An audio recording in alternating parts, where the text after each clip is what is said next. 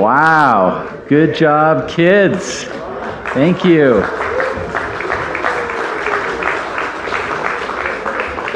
Good job, kids, and good job, Sydney, and all our kids ministry workers and the people that came on just to help with the play. And thank you to our tech team and everyone involved in that. That was an awesome reminder of what Christmas is all about and what it means for us.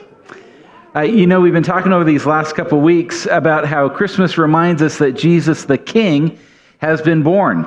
And we saw that emphasized, especially in that last scene, and especially in contrast to another king, Herod.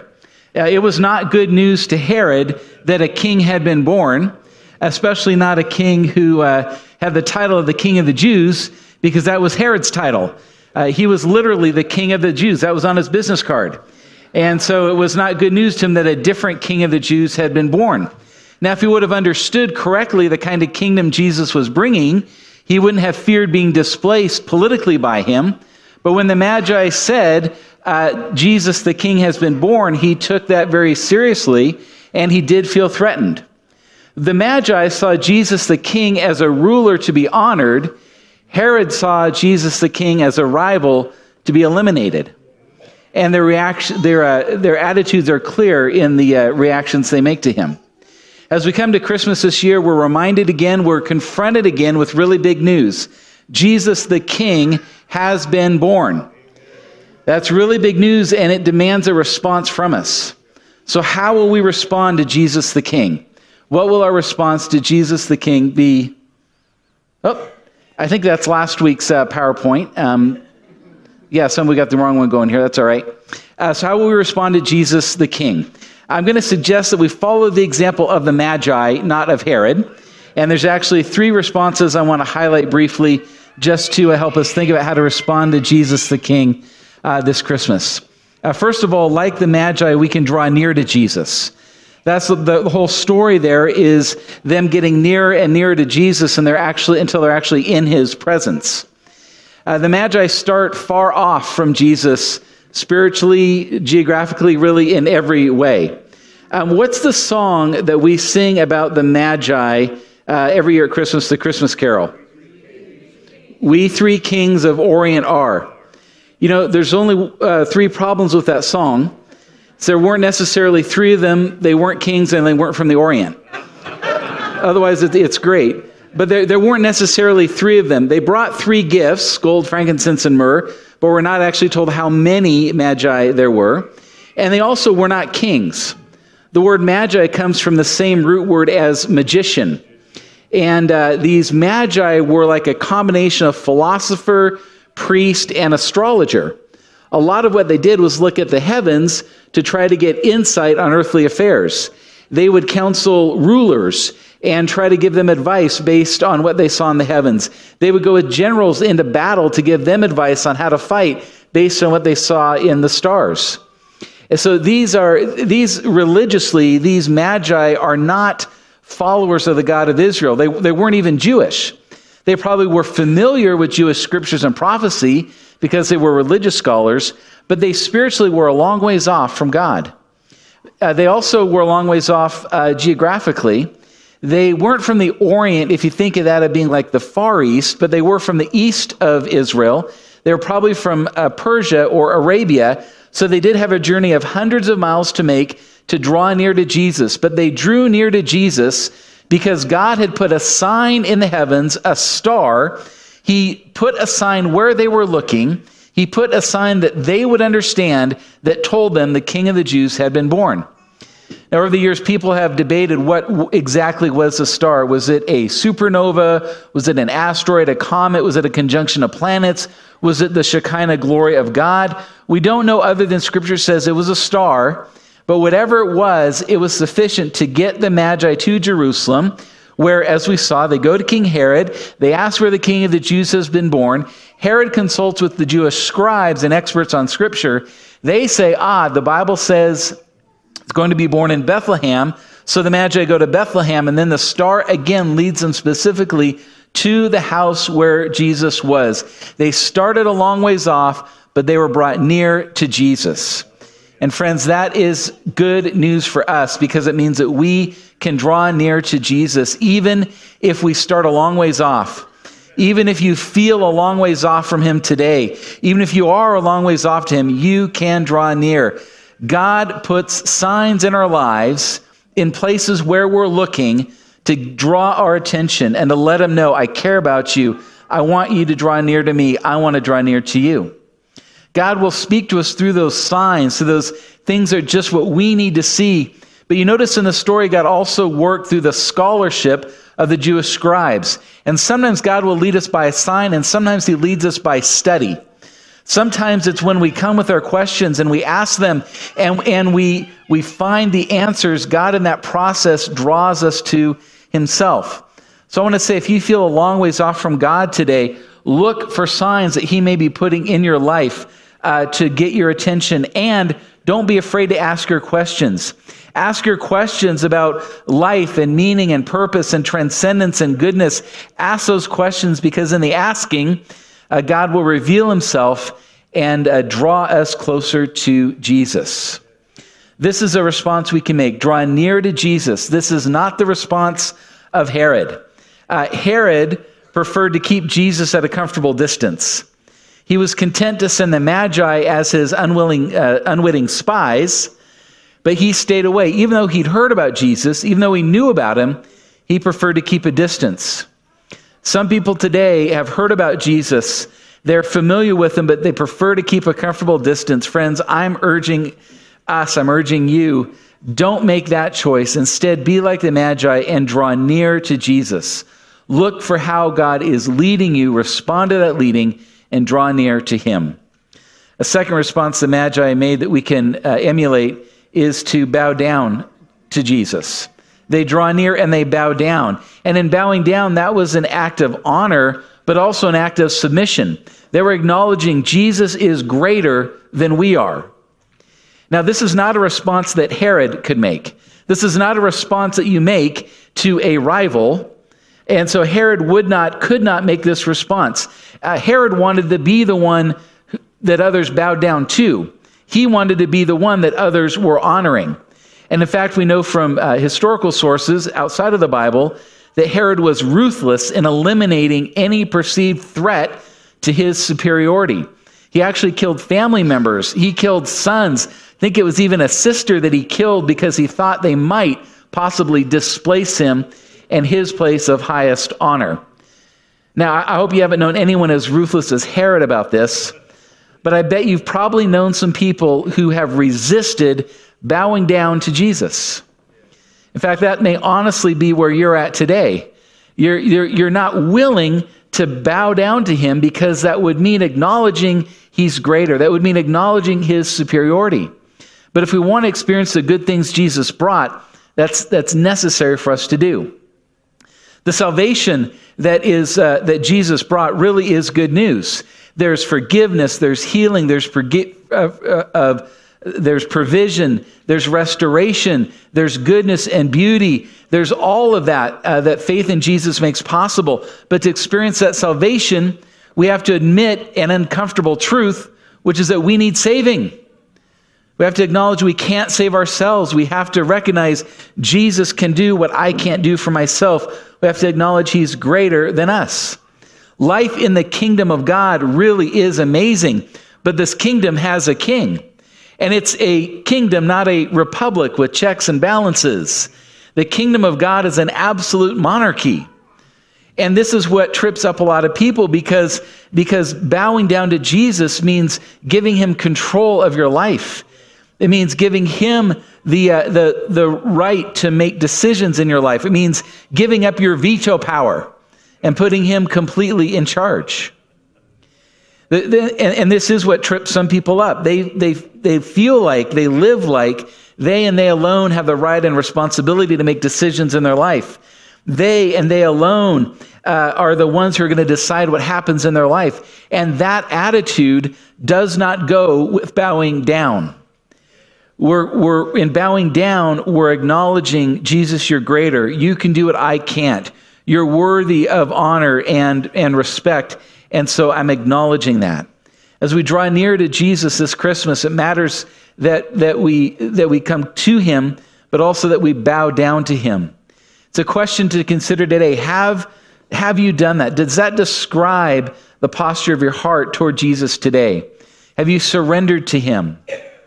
Have you acknowledged that he's more worthy than you? He's greater than you. Have you given him control? Have you handed over the veto stamp to him? That's part of the response that we see modeled for us by the Magi. They drew near to Jesus, they bowed down to Jesus, and then they gave gifts to Jesus.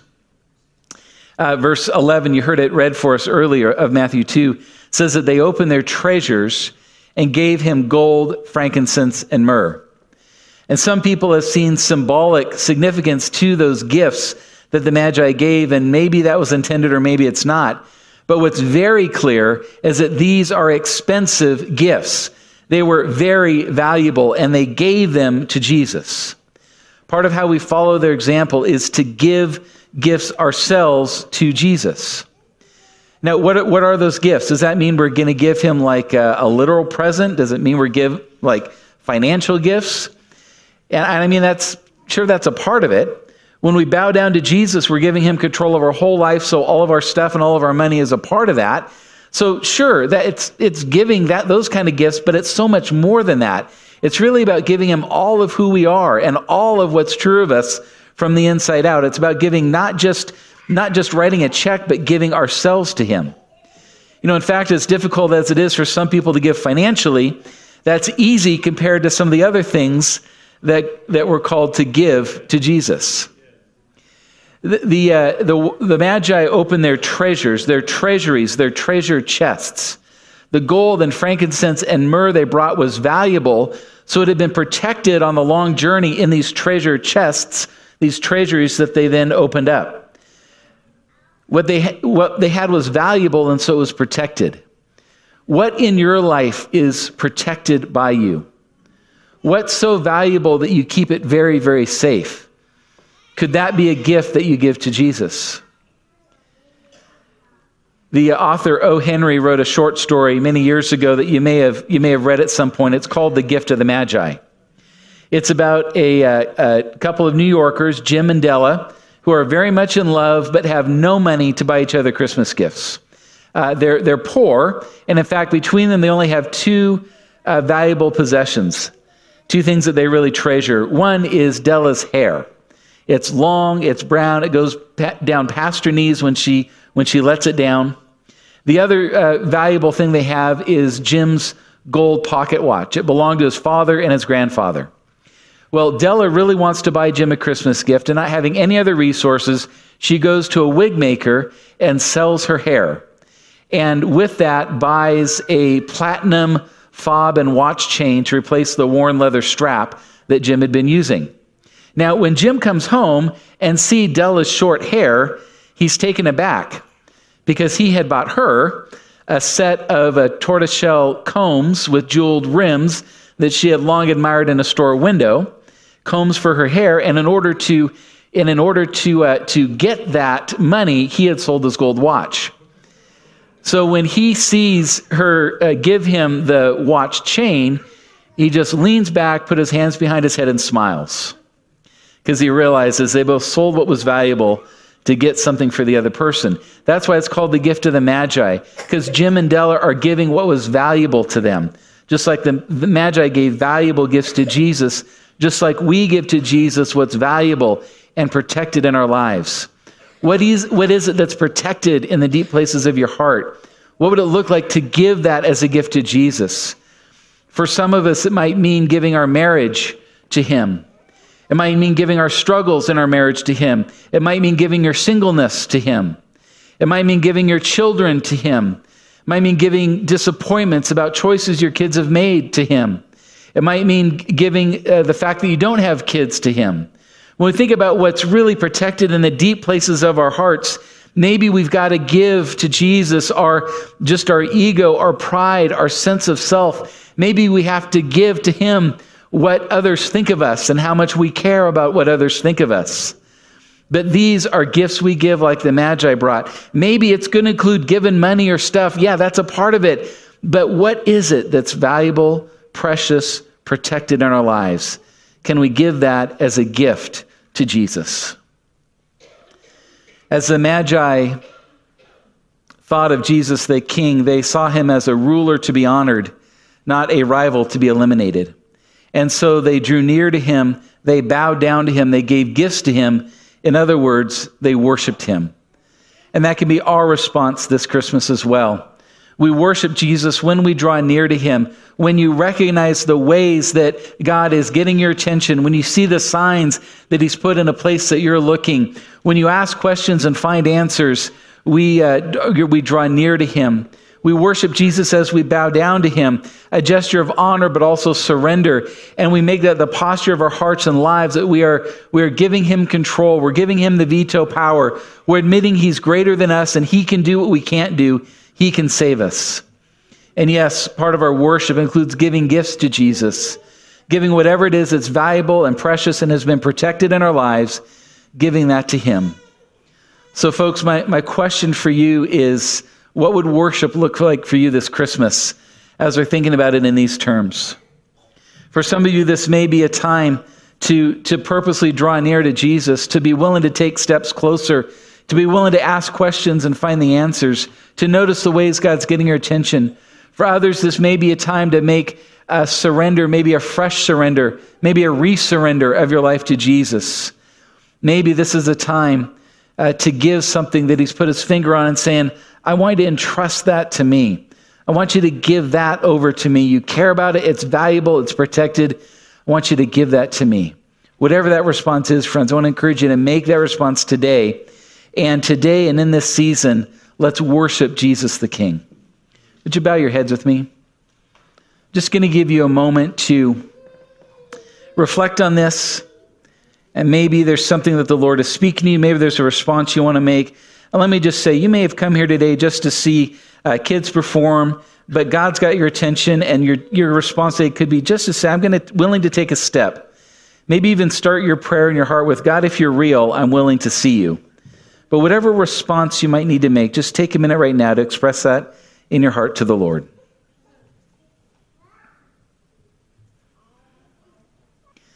Lord, we are so grateful for the reminders we get at this time of year, even the reminders we've had this morning, Jesus, of who you are and why your birth mattered so much for us.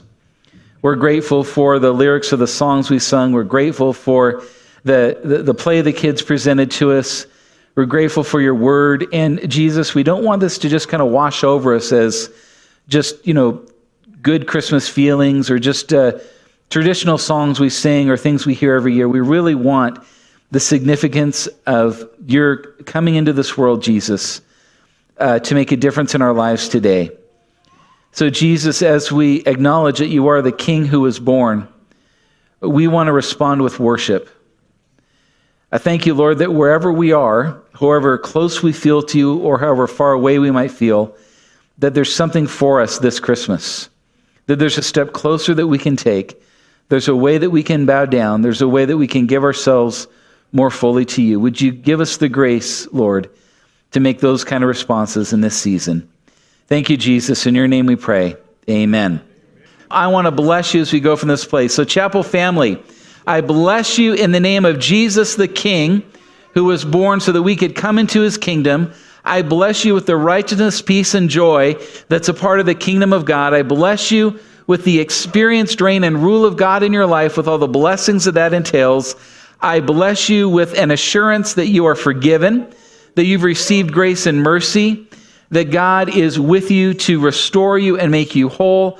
I bless you with the peace of Christ as you go about the rest of this day and this season. Chapel family, as we go from this place, we're blessed. In the name of the Father, the Son, and the Holy Spirit. Amen. Amen. Amen. Bless you.